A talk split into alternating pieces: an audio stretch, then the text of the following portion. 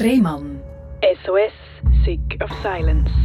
Herzlich willkommen bei SRF Virus, herzlich willkommen zu der Sendung Rehmann SOS Sick of Silence. Das ist die Sendung, wo wir über Sachen reden, wo viele für sich behalten, weil sie das Gefühl haben, mm, das müssen doch jetzt auch nicht alle von mir wissen, weil es ihnen irgendwie peinlich ist, dass man verurteilt wird. Dabei haben wir doch alle irgendetwas, wo wir strugglen im Leben. Und ich finde, man sollte sich viel verletzlicher zeigen, damit man voneinander lernen kann und dass man auch merkt, dass das normal ist, dass das Leben nicht einfach immer Happy Sunshine ist. Wäre ja auch irgendwie komisch. Das Leben besteht mindestens aus, bei mir auf jeden Fall aus 50% Schmerz. Und ich finde, es ist auch wichtig, dass man den kommunizieren kann. Aber natürlich besteht er auch aus Freude und die können wir auch kommunizieren. Aber ich habe das Gefühl, wir sind zu fest auf der Seite, dass man immer so tut, als wäre alles gut. Und gegen das Ungleichgewicht machen wir auch in dieser Stunde wieder etwas. Mir gegenüber sitzt Sabrina. Hallo Sabrina. Hi Robin. und dieses Thema ist Ernährung. Ja, beziehungsweise Abnehmen und der Diät-Struggle, wo glaube jede Frau und jeder Mann so ein bisschen kennt. ja, kennt jeder ein bisschen, aber bei dir hat das schon ein bisschen extremere Ausmaß oder Ausmaß genommen, Definitiv. ich sagen. Genau. Zum ersten Mal äh, mit dem Thema Ernährung bist du als Teenager in, Bezie in äh, wie sagen wir, in Kontakt, Kontakt kommen, wo du denkst, ich muss eine Diät machen oder so. Erzähl mal von dieser Zeit. Wie, wie, wie ist das entstanden? Ja, das hat irgendwie mal so mit 11, 12 angefangen. Ich habe mich irgendwie schneller entwickelt, beweiblicher geworden mhm. als die anderen Mädels bei mir in der Klasse. Und ähm, habe dann gemerkt, dass sich einfach mein Körper so ein bisschen unförmig hat entwickeln, was später natürlich dann auch krankheitsbedingt war, was ich aber dann zumal natürlich noch nicht gewusst habe. Also unförmig entwickelt, wie hat sich das gezeigt? Ja, ich hatte halt einfach schon immer mehr an den Beinen und an den Armen gehabt und mittlerweile weiß ich, dass das von meinem Lipodemia kommt mm. und dass das eine Fettverteilungsstörung ist und dass da eigentlich mit der Diät nicht wirklich viel mm kannst dagegen mm machen. Aber ähm, im Teenageralter bist du einfach so auf das Schönheitsbild, mhm. oder nicht nur im Teenageralter, bist du so auf das Schönheitsbild ähm, fixiert, dass ich dann das Gefühl habe, ja nein, ich muss jetzt exzessiv Sport machen, muss nur noch kalorienarme Lebensmittel konsumieren und ich habe wirklich das so exzessiv betrieben, dass es so geworden ist, dass ich sogar auf 100 Gramm jegliche Kalorien dir können von A bis Z runter, ähm, reden Genau, und, ähm, aber eigentlich habe ich dann angefangen, meinen Körper bzw. meinen ganzen Magen-Darm-Trakt kaputt zu machen. Mhm. Ja. Also Lipödem, für die, die es nicht kennen, das sind Fettablagerungen in den Armen genau. und in den Beinen in deinem Fall. Mhm. Und eben, da kann man mit Ernährung eigentlich nicht viel daran ändern. Nein. Das ist ein genetisches Problem. Genau, das, kommt, das kommst du mit, mit deinen Genen mit über. Genau, sozusagen auch die Reiterhose, mhm. wie man sie ja immer nennt. Mhm. Und ähm, ja, mittlerweile bin ich auch in Therapie. Mhm ähm, für das. Also du kannst Lymphdrainage machen, du musst Kompressionsstrümpfe ähm, mhm. kannst tragen und es geht bis so weit, wenn du wirklich das Stadion so hoch sich entwickelt hat, dass du musst ein, ein, ein, äh, eine Operation machen, dass mhm. du kannst dann das Hast Fett... du die gemacht, die Operation? Nein, noch nicht. Noch nicht. Genau. Aber du hast dich so geschämt als Teenager für die äh, dicken Arme und Beine, genau. dass du wirklich dein Essen äh, wie sagt man, kontrolliert hast. Ja, genau. Oder restriktiert. Ja. Rest, Rationalisiert, genau. Irgendwie so ein Wort, genau. genau. Wie muss man sich das vorstellen? Ähm, ja, es hat also sicher so ein richtiges dysfunktionales Verhalten angenommen. Ich habe entweder tagelang gar nichts mehr gegessen und dann kommst du natürlich in so einen Mangel rein, dass du dann wirklich das Binge-Eating-Verhalten entwickelst. Mhm. Also das heißt ähm, für die, die es auch nicht kennen, das ist einfach so das übermäßige Konsumieren. Also gehst du bis zu 3.000, 4.000 Kalorien oder plus. Also du isst über deine Kalorien, ja, dein, ähm, äh, deine Zufuhr, mhm. sozusagen, die du eigentlich brauchst und du isst meistens eben Süßes etc. Und so entwickelt sich dann eben auch ein Teufelskreislauf, weil du dich natürlich nachher wieder scheiße fühlst. Mhm. Dann geht es so weit, bis äh, irgendwie, dass das noch in, in eine Bulimie geht, eben, dass du dich erbrichst nach dem Essen oder dass du Abführmittel verwendest etc. Hast du das alles gehabt? Äh, ja, Teil, also es ist immer so phasenweise gewesen. Manchmal habe ich mich normal ernährt und, ähm, und manchmal, also ich weiß noch, vor etwa fünf, sechs Jahren in meiner Studienzeit in München habe ich wirklich exzessiv von Abführmitteln konsumieren. Ui. Ja. Wie muss man sich das vorstellen? Ja, du isst halt, wie soll ich sagen, halt an den Tagen, wo du nicht so ähm, stark bist, um dein Essen eben rauszulassen, sage ich jetzt mal. Weil äh, ja, du brauchst halt einfach Essen und hast auch Lust mal drauf. Und dann hat es halt die verbotenen Lebensmittel mhm. gegeben, wie halt die Süßigkeit oder die Hochkalorien-Sachen, ähm, wie Kohlenhydrate etc. Und dann fährst du halt wirklich so, du hast dir so ein schlechtes Gewissen und denkst, das braucht mein Körper nicht, ich will unbedingt mhm. abnehmen und dünn sein und etc. Und dann habe ich halt wirklich nach jeder Mahlzeit habe ich, äh, irgendwie Abführmittel genommen und ähm, ja, das ist nachher so weit gegangen, dass ich irgendwann ähm, gar keine normale Darmtätigkeit mehr hatte. Oder? Also mein Körper hat sich extrem gegen das gewehrt, ist ja logisch. Aber hast du dir schon gewusst, dass deine dicken Arme und Beine vom Lipodem kommen? Oder hast du immer noch gemeint wegen der Ernährung? Ja, ich habe immer noch gemeint, dass das äh, mit der Ernährung mhm. zu tun hat. Und das Lustige war, ich konnte noch so wenig essen. Ich war immer auf dem gleichen Gewicht, oder? Ui, ja. Weil es ist ja klar, dass das Fett geht eben, wie gesagt, nicht einfach weg, oder? Mhm. Und ähm, dann habe ich aber zum Glück nach meiner Diagnose, also ich bin dann irgendwann zu meiner Hausärztin gegangen in München und habe gesagt, ich habe extreme Magen-Darm-Probleme und mein Darm war so gereist schon von diesen ganzen Medis, Schmerzmedis, weil ja klar, nachher die Abführmedis etc. Mhm. Und ähm, Danach hat sie mich äh, zu einem Spezialist geschickt und die haben natürlich Magen-Darm-Spiegelung alles gemacht. Mhm. Und zu dem Zeitpunkt, wie schwer bist du? Ähm, dort bin ich etwa 85 Kilo. Also mhm. es ist nicht... Ähm, jetzt, also klar, ich bin immer noch mega übergewichtig weil ich ja halt so klein bin, oder? Man muss sich das vorstellen. Wie groß bist du? Ich bin ja nur 1,53, ja. oder? Ein kleiner Zwerg. Ja. Ähm, und dann ist ja klar, dass ich immer noch äh, Übergewicht hatte, oder? Ja. Und ähm, eben dann bin ich zu dem Spezialist gegangen und dann hat er gesagt, ja, sie hätte schon Magengeschwür und das irgendwie mit 2,23. Mm. Und das mhm. ist für mich so der das ist ein No-Brainer-Ding. Ich so, mein Gott, was habe ich nur gemacht, oder? Mhm. Und danach habe ich, äh, Gott sei Dank, über einen Kollegen, äh, bin ich an eine Fitness, ähm, ja, so eine Personal Trainerin gekommen. Und sie hat dann mir wirklich ein Ernährungs, ähm, ja, das Tagebuch sozusagen gegeben mit viel, viel Eiweiß, weil ich habe mich ja vorher nur falsch ernährt. Oder ich mhm. hatte das Gefühl, gehabt, dass ich keine Kohlenhydrate mehr essen und dass das böse ist. Also völlig, völliger Quatsch äh, aus der medizinischen Sicht oder aus der gesunden Sicht. Und sie hat mir nachher halt einfach viel, viel Eiweiß ähm, halt gegeben zum Essen und ähm, ich habe mega viel Sport davon machen. Mhm. Also habe wirklich dreimal in der Woche Sport gemacht und habe dann äh, ähm, ja genau und das ist eben dann zu dem Zeitpunkt gewesen, wo ich ähm, mein Höchstgewicht hatte. Wie hoch ist das? Gewesen? Das war etwa bei 130 Kilo. Also es gibt noch Fotos von dort, ähm, ich konnte kaum mehr laufen, ähm, meine Beine waren noch mehr angeschwollen und ähm, also meine Eltern haben mich irgendwie ein paar Monate nicht gesehen und sie sind mega verschrocken, als sie mich dann gesehen haben. Ich, hast du in dieser Zeit dann auch keine Abführmittel mitgenommen, Nein, gar sondern nicht. du hast einfach viel gegessen? Genau, auch? und ich denke einfach, dass das wie so ein Nachholbedarf mhm. war aus dieser ganzen Zeit und es hat natürlich auch psychisch etwas mit mir gemacht. Mhm.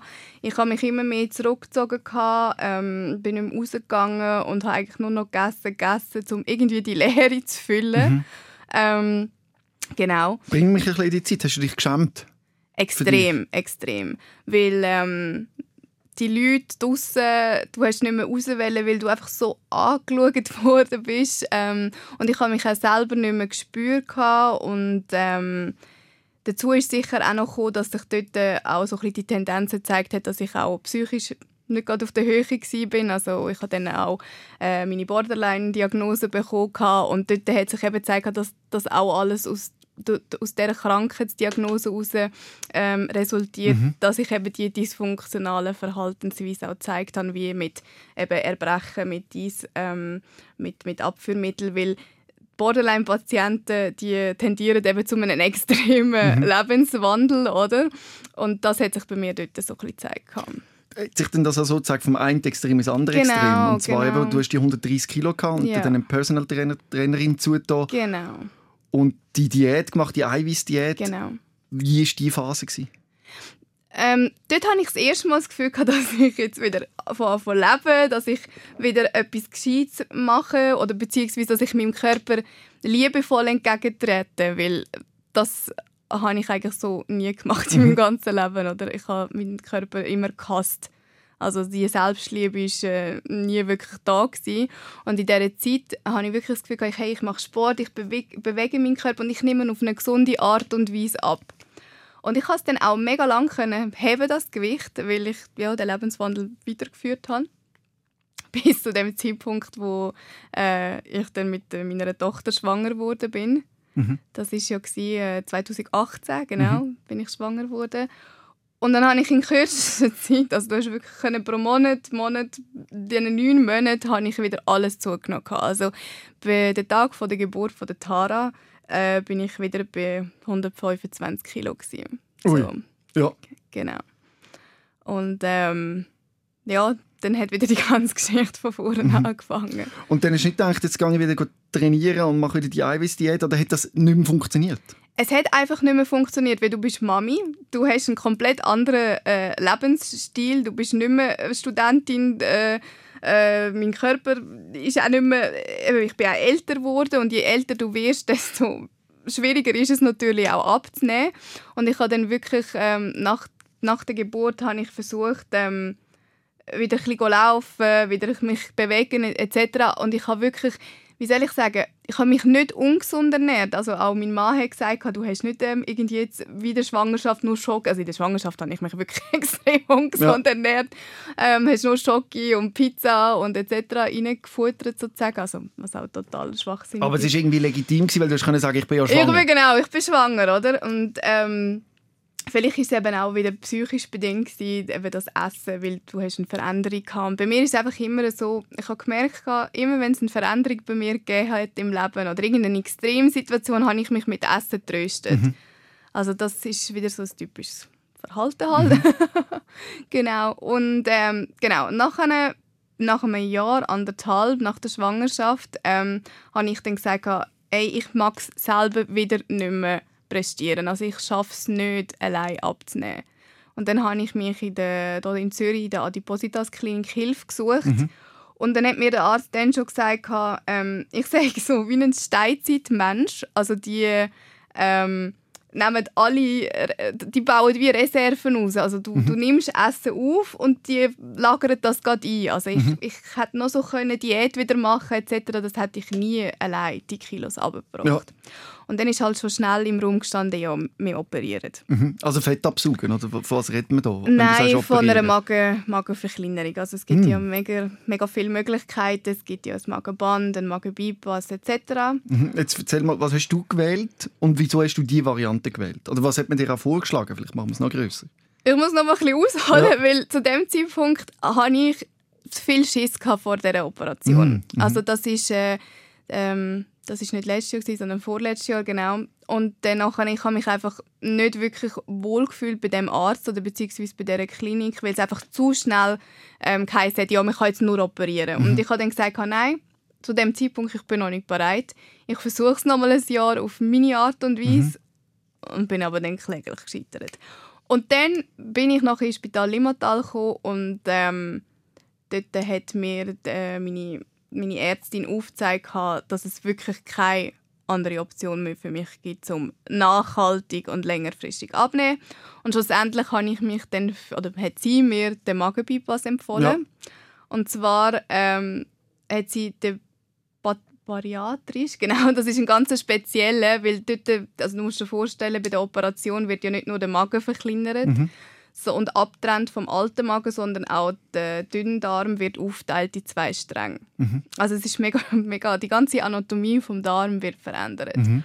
Und die Stränge werden nachher aufteilt. Der eine Strang transportiert nur noch die Magenflüssigkeit und der andere tut nur noch das Essen transportieren. Mhm. Genau. Und dann kurz vor dem Dickdarm kommen sie dann wieder zusammen. Mhm. Und es kommt darauf an, wie weit oben die Stränge eben zusammenkommen mhm. und wie spät dass sie, also je später dass die, die Stränge zusammenkommen, desto weniger Nahrung nimmst du auf. Mhm.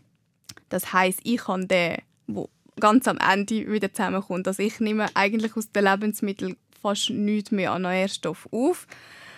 Und ähm, Verstand ich das jetzt richtig, dass du noch viel kannst essen, aber wenig aufnimmst? Viel essen ist relativ, weil mein Magen extrem klein ist. Mm. Also zu Beginn war er etwa so groß wie eine Espresso-Tasse. Mm. Mittlerweile mag ich wieder knapp einen Burger essen, so musst du dir das vorstellen.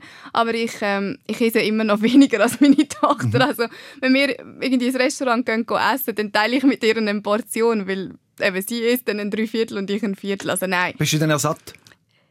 Ja, und zwar Ja. sehr schnell. Also ich habe wirklich immer noch das Sättigungsgefühl, ähm, was ich seit Jahren nicht mehr hatte. Ja. Also es war mega speziell am Anfang. Also du kannst wirklich kleine Portionen essen, aber auf, über den Tag verteilt isst du dann halt auch mehr. Mhm. So. Genau, und dann habe ich halt die Operation gemacht. Und wieso kein Magenband oder wieso nicht Fett absaugen? Ähm, also du musst, du musst das ein bisschen differenzierter sehen, Mhm. weil Fett absaugen tut nicht nachhaltig dazu beitragen, dass du, das, dass du Gewicht verlierst. Also bei mir sind es ja zwei Baustellen. Gewesen. Erstens einmal das Gewicht zu reduzieren. Mhm. Und das hat man mit dem, mit dem Bypass perfekt können machen, Mhm. weil ich halt so viel haben müssen abnehmen und darum eben auch die wirklich die restriktive Variante, wo du eigentlich kaum mit Kalorien zum Körper, dass du halt wirklich viel abnimmst Mhm. und das nachhaltig kannst behalten. Und das mit dem Fettabzug geht ja ähm, primär halt wegen der Lipodem oder und das hat man gesagt, macht man erst, wenn ich komplett abgenommen habe, mein Wunschgewicht erreicht habe und ähm, dann schaut man noch, was an Fett noch da ist, wo eben nicht dort gehört. Dort redet man von einer Liposuktion, ja, glaube ich, genau, oder so heisst genau. das, wo man das... Wo du man, hast es richtig gesagt, Genau. genau. und äh, jetzt hast du den Magenbypass seit wann? Jetzt in einem Jahr, dann jetzt habe ich den Geburtstag. genau. Seit einem Jahr erst und hast schon 65 Kilo abgenommen. Ja. Ja. Das ist ja Wahnsinn, oder? ja, und ich nehme immer mehr ab und ähm, das ist so ein das. Jetzt habe ich dann gleich ähm, mein Wunschgewicht oder beziehungsweise bin dann endlich einmal seit, ich glaube, seit meiner Jugendzeit bin ich nie so schlank wie jetzt. Und auf der einen Seite ist es ein mega krasses Körpergefühl, weil ich kann wieder wandern, ich kann wieder rausgehen, ich kann wieder kurze Kleidchen anlegen, du fühlst dich einigermaßen wohl. Na klar ist halt auch die überschüssige Haut. Du siehst, Ja. ich habe meine Fledermausärmchen, ich habe meine Beine, die nicht mehr schön sind und der Bauch ist auch nicht mehr schön. Aber ähm, ich glaube, das, ist, das, das nimmt man mit sich. Oder? Und, und, und das, das, ist, das, das ist sowieso einfach ein mega, mega Körpergefühl, wenn du endlich wieder dein Gewicht erreicht hast, das du sollst haben, oder? Aber, dann kommen wir zum grossen Aber, ich habe seit meinem Magen-Bypass extreme Probleme mit meinem Magen. Also beziehungsweise mit dem ganzen Magen-Darm-Trakt. Also das ist... Wie äußert sich das? Ähm, ich vertrage einfach gar kein Lebensmittel mehr. Also Mhm. ich, ähm, ja, sind wir ehrlich, ich kann ständig durchfallen, ich muss Mhm. immer aufs WC. Was bedeutet ständig durchfallen immer aufs WC? Also es kommt darauf an, wenn ich extrem fettig gegessen habe, Mhm. das ist eben so eine Auswirkung von genau dieser Art von Bypass, ähm, dass ich keine fettigen Lebensmittel mehr mag vertragen. Mhm. Das heißt Pommes, Mayo, Burger, äh, alles was gut schmeckt, ähm, wird im Magen, also es wird einfach nicht richtig aufgenommen vom Mhm. Körper und ähm, der Darm hat eine viel zu schnelle Darmtätigkeit, Mhm. also es geht eigentlich oben rein und unten wieder raus so. Das ist halt das Problem und es gibt Tage, da habe ich so Sch- Schmerzen nach dem Essen, dass ich wirklich drei, vier Tage dann einfach nur muss rumliegen. Du musst irgendwie, also das Höchste ist glaube ich, dass ich irgendwie 15 Mal haben müssen auf die Toilette. Ähm, du hast ständig Schiss, wenn du draußen bist, dass du irgendwo musst ein WC suchen. Also ähm, sind wir ehrlich, ich laufe nur noch mit Feuchttüchli und Imodium aus dem Haus raus, weil das einfach schon so ein Move geworden ist. Hey, ähm, ich will gerne ja etwas essen unterwegs, also Feuchttüchli, Imodium. Ähm, ja, und das Thema ist es so, also es ist so stigmatisiert oder beziehungsweise es ist so ein Tabuthema, weil über den Darm und seine Tätigkeit redet man einfach nicht. Du weißt, ihr sitzt ein Experte gegenüber, Genau. wenn es um das geht. ähm, doch gibt es ja schon, also ich weiß es, ich habe keinen Dickdarm mehr, oder? Ich habe Mhm. sehr viele Stuhlgänge gehabt und das können heben ist ein riesiges Thema bei mir. Ja. Und äh, bei mir sind es zum Beispiel Opiattropfen, die da sehr gut helfen. Haben das schon probiert? Nein, nein. Also ich fühle mich sowieso, das ist eben so ein bisschen das Thema, wo wir ja vorher schon äh, vor dem der Aufnahme angesprochen haben. Ich tingle momentan von Arzt zu Arzt. Ähm, Im Spital fühle ich mich nicht mehr so wirklich aufgehoben, weil du eigentlich, du hast deine Operation, Und dann siehst du deine, deine Ärztin eigentlich gar nicht mehr. Weil das sind Chirurgen eigentlich. Ja, genau, das ist eine Chirurgin, genau. Und ähm, sie hat mich natürlich schon aufgeklärt über die Risiken, mhm. aber das sind vielleicht 80, 90 Prozent, wo es gut kommt und ich gehöre jetzt einfach zu dieser mega kleinen Minderheit, was einfach jetzt schief gelaufen ist oder beziehungsweise mir, mir hat man gesagt, mit dem musst du jetzt einfach leben, ein Leben lang, weil ich habe das Einzige, was mir eben hilft, ist ähm, nach jedem umförmigen Stuhlgang, sagen wir mal so, mhm. nehme ich Imodium, was aber wieder, also das, das, das, das ist meiner Meinung nach einfach kontraproduktiv, weil mhm. das ja einfach den natürlichen mhm. Fluss vom Ganzen behindern. Es ist einfach nur ein Aufhalten, damit mhm. du einfach rausgehen kannst. Und dann habe ich noch ähm, so Enzyme bekommen, wo eigentlich die fehlenden Enzyme wieder ähm, ja, abdecken. Im, mhm. im, wie du musst dir vorstellen, die ganze Darmflora ist ja komplett durcheinander geraten. Mhm. Ähm, ich nehme halt einfach nach dem Essen eine Handvoll von diesen Medis und ähm, manchmal kommt es gut und dann gibt es Tage, ähm, da kommt es gar nicht gut. Aber da gibt es noch mehr. Also ich bin jetzt überrascht, dass du Immudium so quasi alles äh, Ende von der Fahnenstange sagst. Da gibt es ja noch x andere Möglichkeiten, eben.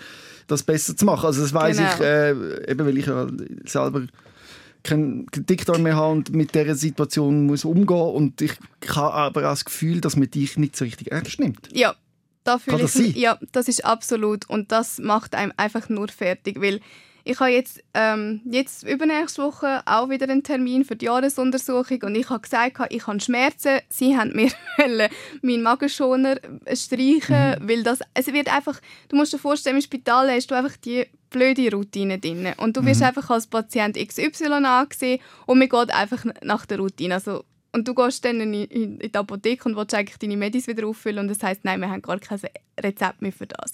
Mm. Und du musst dich um alles selber kümmern und ähm, das macht psychisch auch etwas mit dir, mhm. oder? Weil du hast erstens nicht nur deine Lebensqualität ist zwar auf der einen Seite durch Gewichtsabnahme wieder gut geworden, aber dann hast du wieder ähm, ja halt das das mit dem Magen, wo dich mega, mega struggelt jeden Tag, oder? Und dann hast du einfach keinen Ansprechpartner. Du fühlst dich einfach mega allein mit dem Ganzen. Schlimm. Du brauchst einen anständigen Gastroenterolog, der ja. sich dem annimmt und ja. das mit dir zusammen löst. Genau. Und dass du das bis jetzt nicht gefunden hast, finde ich eigentlich erschreckend. Aber das ist tatsächlich so, wenn man mit Chirurgen zu tun hat und dann weitergereicht wird, das ist nicht denen ihr Spezialgebiet am Schluss. Also, genau.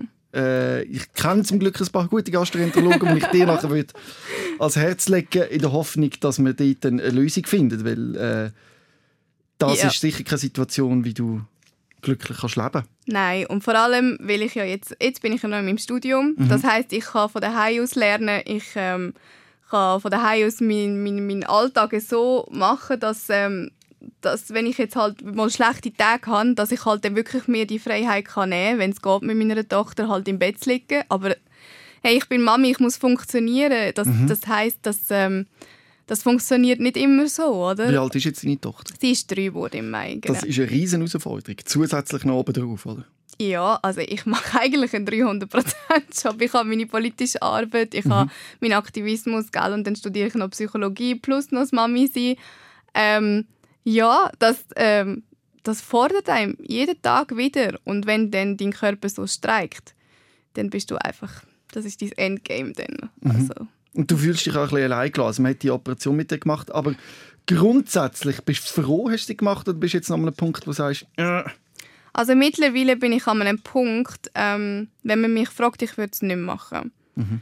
Ähm, ich glaube, ich würde, ähm, ich weiß nicht, ja, es ist schwierig jetzt natürlich im Nachhinein, retrospektiv ist so darüber zu, ja, halt darüber zu urteilen. Aber ich glaube, ich würde nochmal irgendwie mega exzessiv lieber Sport machen oder halt nochmal die Diät versuchen. Ähm, oder würde halt irgendwann sagen, okay, ich bin halt dann nicht einfach schlank, sondern habe einfach dann nur mein, ja, halt das ideales Gewicht. Weißt, mhm. das kannst ja halt, das kannst leben so. Mhm. Aber ich würde ich würd die Operation oder wenn, dann vielleicht eine andere andere Art von, von, von Magenoperation. Mhm. Trotzdem möchte ich dir Mut machen, weil bei mir äh, ist zwei Jahre gegangen nach, es sind ja drei relativ große Operationen gewesen, und es ist zwei Jahre genau. gegangen nach der letzten Operation, bis ich jetzt an einem Punkt bin, wo ich sage, doch, ich bin zufrieden. Also ich schließe nicht aus, dass sich das noch besser entwickeln kann und auch ziemlich sicher wird. Ich hoffe es. ja, man muss das dem einfach nachgehen. Und vor allem übernimmt ja der Körper irgendwann Funktionen über die Jahre. Genau. Aber es ist halt einfach so, äh, normalerweise sollte sich, also es ist, es ist normal, sage ich jetzt mal, ich habe mich ja auch mit äh, anderen Leuten austauscht, mhm. wo, wo operiert worden sind. Ähm, meine Kollegin zum Beispiel, die hat gar nichts. Sie hat klar, je nach Essen hat sie ab und zu wieder. Der, der Schulgang ist einfach nach so einer Operation nicht mehr das mhm. Gleiche. Mhm. Du musst dir einfach das bewusst sein.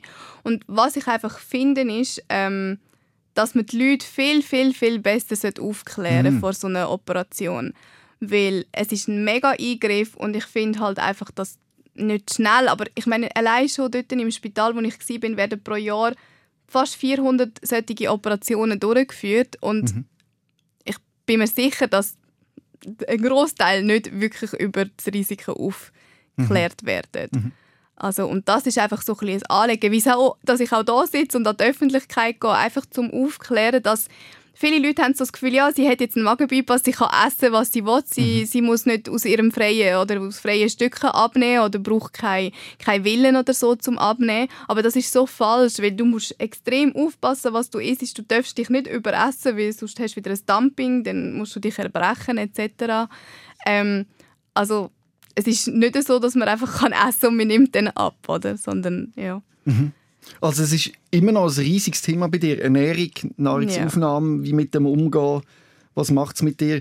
Und du hast noch nicht ganz herausgefunden, wie du dich müsstest ernähren, dass du einigermaßen stabil durch den Tag kommst. Das ist definitiv so. Ich, bin, ich habe extrem viele Sachen ausprobiert. Ich habe ähm, vegan gegessen, mhm. ich habe äh, nur äh, ketogen gegessen, mhm. habe meine, habe meine äh, Kohlenhydrate weggelassen. Mittlerweile lebe ich einfach trotzdem vegan, einfach aus meinen moralischen Prinzipien und mhm. ich weiß, es ist eigentlich auch die beste Ernährungsweise, wenn ich mich, also ja, ähm, einfach möglichst fettfrei, keine Soße, kein Mayo, kein Pommes, einfach alles, was fettig ist, versuch so möglichst aus dem, ja, halt aus dem täglichen Speisplan zu streichen. Es ist einfach, ähm, ja, trotzdem ein mega Einschnitt, oder? Ja, und nicht, wo einfach wo einfach geht, sondern es ist ein Thema, seit du Teenager bist, die Ernährung. Ja. Und du hast es noch nicht unter Kontrolle gebracht und jetzt eben auch das Problem, dass du nicht das Gefühl hast, noch immer gut aufgehoben zu sein, wo man ja. nachher, mit dir zusammen nach einer Lösung sucht. Man trifft sich ja dann oft in Foren oder äh, vielleicht auch online mit Leuten, die die gleiche Operation hatten. Bist du da im Austausch mit anderen, die die Operation hinter sich haben? Ja, ich habe äh, mehrere in meinem Bekanntenkreis mittlerweile, wo ich ähm, den täglichen Austausch habe. Auch eine, eine gute Kollegin von mir, die hat äh, ein Jahr früher eine Operation gemacht und ähm, eben sie hat auch ihre Wehwehli mhm. und ihre Sachen. Es geht auch nicht jeden Tag gleich, aber bei ihr ist es halt einfach nicht so krass wie bei mir. Mhm. Und ähm, ich habe bis jetzt noch keine einzige gefunden oder keine einzige, wo das so krass hat wie ich.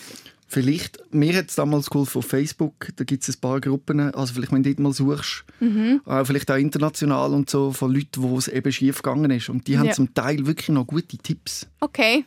Also ich würde dich sehr, dir sehr empfehlen, dort Austausch zu suchen mit Gleichgesinnten. Das mache ich. das, hat mir, das hat mir sehr geholfen. Also da hat mir der ein oder andere Sachen gesagt, die ich dann meinem Arzt vorschlagen die wir umgesetzt haben, die nachher geholfen hat. Ja, du merkst halt einfach, die Ärzte sind auch nur Menschen, blöd mhm. gesagt, oder? Sie machen auch, also Fehler nicht, aber, also ja, mal, sie machen auch mhm. Fehler, aber ähm, sie sind auch in ihrem Denk, ihrer Denkweise begrenzt, oder? Sie machen immer das, was so, ja, halt nach Schema F, mhm. das hat schon immer funktioniert, dann geben wir das auch, oder? Und das Schlimme ist, wenn es nicht funktioniert, sind sie frustriert. Genau. Und dann wird man wie abgeschoben. Dann, ah, das ist man wie ein lästiger Patient, weil man ja Mega. nicht dem Erfolg beiträgt. Ja. Und ähm, ich äh, ja, ich muss später auch Patienten behandeln. Mhm. Und ähm, ich sehe einfach, so, dass, dass das wie so ein für mich ist das so wie ein No-Go und ich weiß, dass ich wirklich diesen Leuten zulassen und, und, und das ist so wichtig, dass du zum Arzt gehst und dich wirklich aufgehoben fühlst, mhm. weißt, dass du dich abgeholt fühlst und nicht nur so, ja, nehmen Sie jetzt hier Imodium, dann passt das schon, oder? Mhm. Weil, ähm, und so Ärzte gibt es zum Glück Gott sei Dank. Man muss sie einfach, noch nicht gefunden. muss sie einfach ein suchen und äh, wenn ich dich da unterstützen kann, dann, dann, ja. dann freut mich das natürlich. Ähm, gibt es denn ein Ziel? Also gibt's, wenn du in die Zukunft schaust, mhm. was willst du erreichen?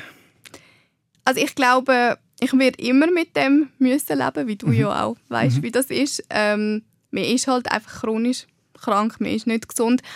Aber ähm, ich bin nicht nur Sabrina mit dem Magenbypass mhm. und mit meinen chronischen Sachen und, und mit meinen Wehwehli, sondern ich bin Sabrina der Mensch dahinter, oder? Und ich will einfach können, ja, halt wieder unbeschwert leben, ohne dass ich muss Feuchttüchli und Imodium mitnehmen mhm. und halt auch wieder können irgendwo an See gehen, bödeln oder irgendetwas und vor allem, dass, dass ich 100% mein Studium beenden kann, weil nächstes Jahr muss ich arbeiten, mein Praktikum machen, ich will gerne normal können für meine Patienten da sein und ähm, ja, ich hoffe, dass, dass, dass ich einen Arzt finde, der mit mir das ja, kann halt nachhaltig regulieren kann, dass, dass so ein wie wieder Normalität reinkommt. Und das also, Thema ist ja also schambehaftet? Extrem, ja extrem. Und vor allem merkst du eben auch, wie schlecht zum Beispiel die öffentliche Toilettensituation oh, ja. in Zürich ist zum Beispiel. Also dir, dir, dir, dir zeigen sich Abgründe, wo du eigentlich vorher nie darüber nachgedacht hast, oder? Mhm. Also ähm, ja, du siehst die Welt schon so ein bisschen aus, aus einer anderen Sichtweise und vor allem weißt du auch, wie wichtig der Darm ist, wie wichtig das ist, dass, dass du äh, eine gesunde Verdauung hast und aber dass du auch schaust, was du ihm zu essen gibst. Also aus all diesen Jahren mit wirklich schlechtem Essverhalten habe ich gemerkt, dass es so wichtig ist, dass du wirklich deine Mikro- Makronährstoffe alles abdeckst. Mhm. Ähm, ich glaube, hätte ich die Operation nicht gehabt, mir, hätte ich das Bewusstsein wahrscheinlich nicht, bis jetzt noch nicht entwickelt. Also bis zu einem gewissen Punkt hat es trotzdem positive Sachen. Wo, ja, wo Aber im Nachhinein sagst du, hättest das lieber früher anders herausgefunden? Definitiv, definitiv. Mhm. Hast du schon mal vom Euro-Key gehört? Hast du so einen? Mhm.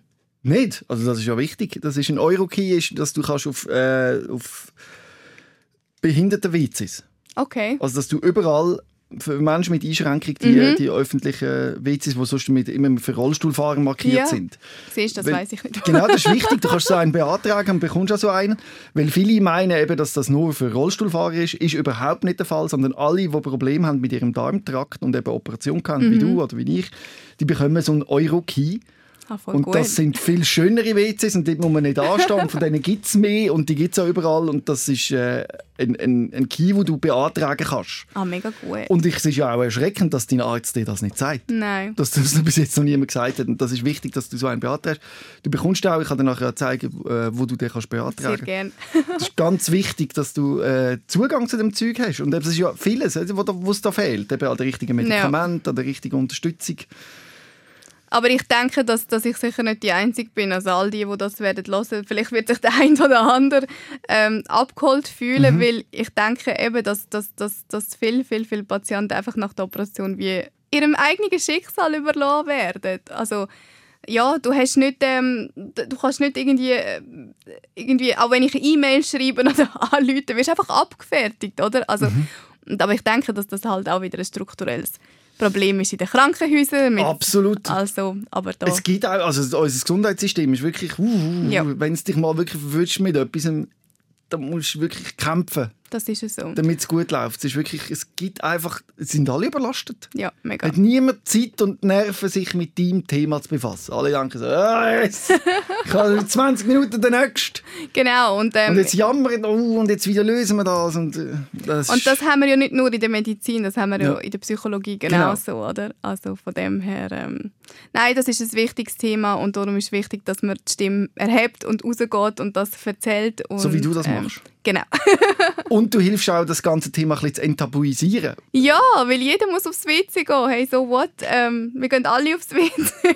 no. ähm, es ist ganz normal und der eine muss halt mehr oder weniger halt auf die Toilette gehen. Und, ähm, ja. und ich will nochmal in Erinnerung rufen, falls du jemand bist, der normal aufs WC kann, dass, wie schön das ist.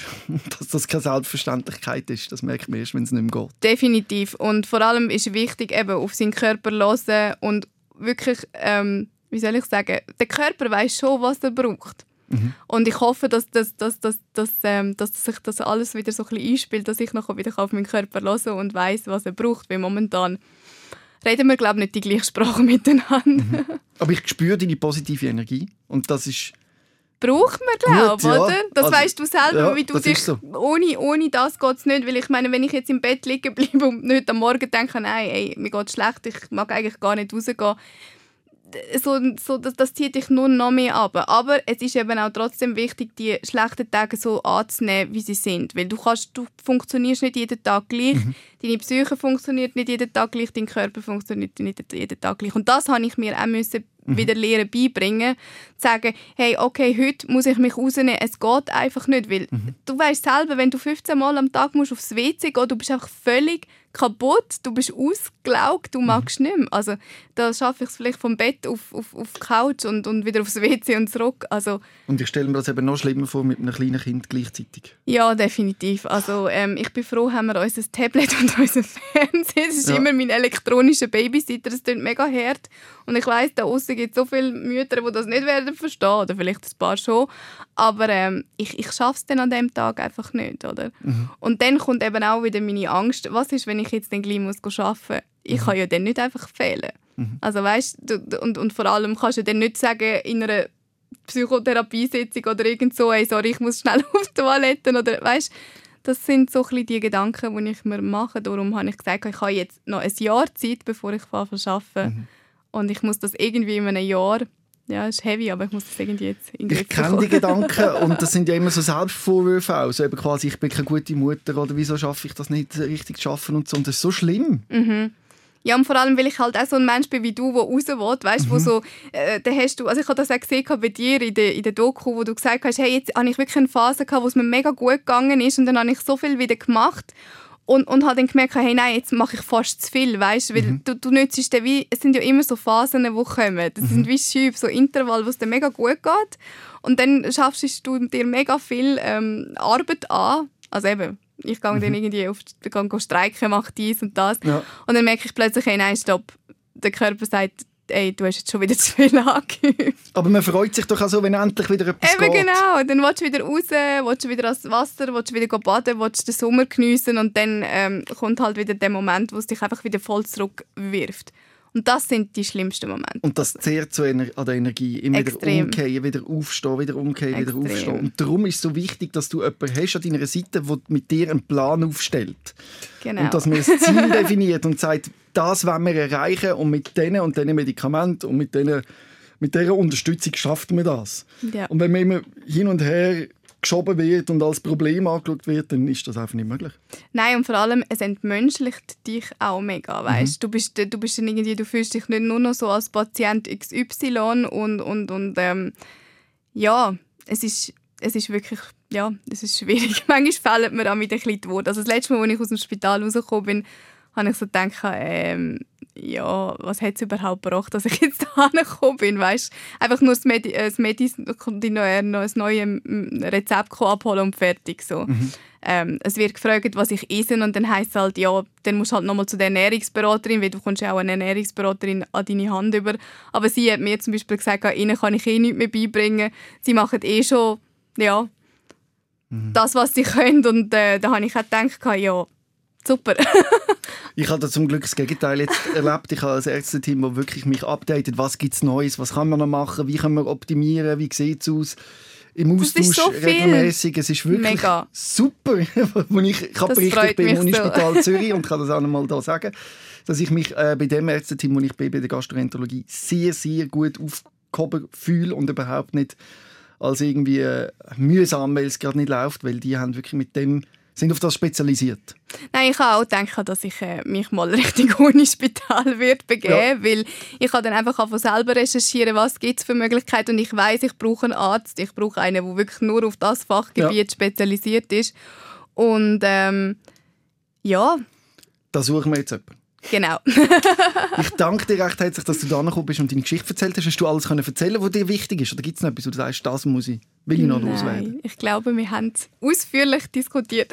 da bin ich froh. Und äh, Sabrina, ich wünsche dir alles Gute und äh, nimm das jetzt in Angriff. Mach ich. und ich bin überzeugt, äh, also es, wird, es kann eigentlich fast nur noch besser werden. Oder? Weil momentan ist es, nicht, ist nicht gut. Nein, es ist nicht ideal, aber ähm, ich versuche immer das Beste zu geben, weil mhm. die kleinen die Kleine für die Kleine, für mich und ähm, für meinen Traum. Oder? Psychologie ist das, was ich machen will und ich ja. will das können abschließen und will anderen können helfen und egal wie tief unten ich noch bin, ich will immer noch den anderen helfen. Mhm. Und, ähm, aber das gibt auch einem Kraft. Du bist eine sogenannte Expertin aus Erfahrung, weil du weißt, wie es sich anfühlt, umzuziehen, oder? Definitiv. Und äh, darum denke ich, dass, dass ich äh, vielleicht ein bisschen so ein, weiß nicht, ein bisschen unkonventionelle Psychologin mal ja. wird sein.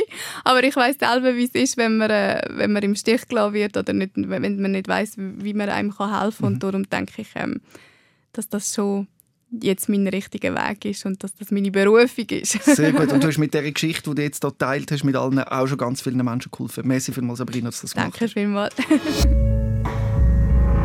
Rehmann. SOS, Sick of Silence.